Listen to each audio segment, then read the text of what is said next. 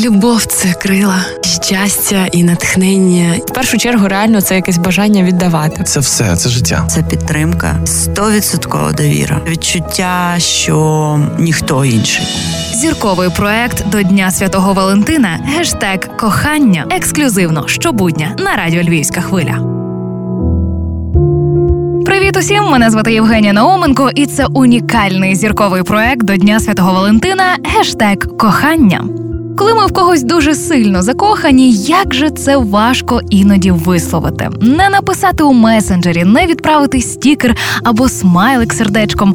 А ще знаєте, як тільки прокручуєш в голові якусь фразу, вона одразу здається банальною, як господарське мило, або навіть не передає половини того, що там тобі всередині відчувається щодо тієї людини.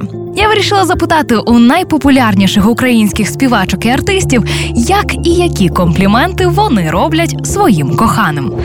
От Джамала, наприклад, зізнається, що навпаки дуже любить зізнаватися своєму чоловікові Бакіру у коханні. Я дуже часто, наприклад, е, своєму чоловіку кажу про те, що його кохаю, про те, що е, він для мене найкращий. Я люблю говорити.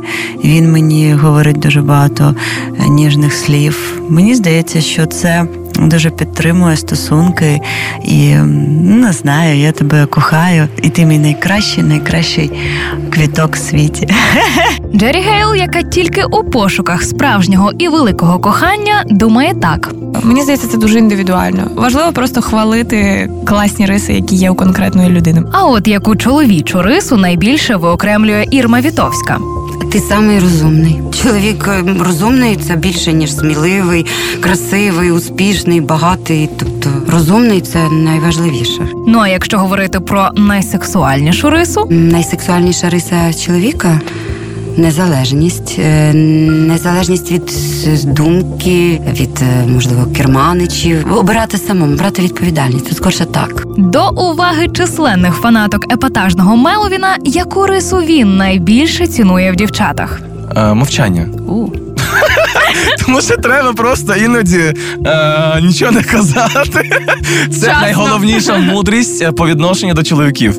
Мені все ж таки здається, що е, не жінки емоціональні, а мені здається, що саме чоловіки дуже емоціональні, чим аніж жінки. Якщо жінки вони одразу спихують, е, знаєш, бабам, ти побачив, хто є хто, то чоловіки вони якось, знаєш, як вулкан. Він спить, спить, а потім як взірветься, то е, гори сарай, гори і хата, знаєш. Співак Павло Табаков вважає, що самого компліменту для коханої замало.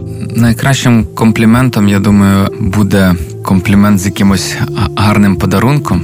М, Тому що всі дівчата люблять подарунки. Та люблять. Ну, це, це не буде ніколи банально звучати, тому що якщо ти підходиш, кажеш, я тебе люблю, я тебе кохаю.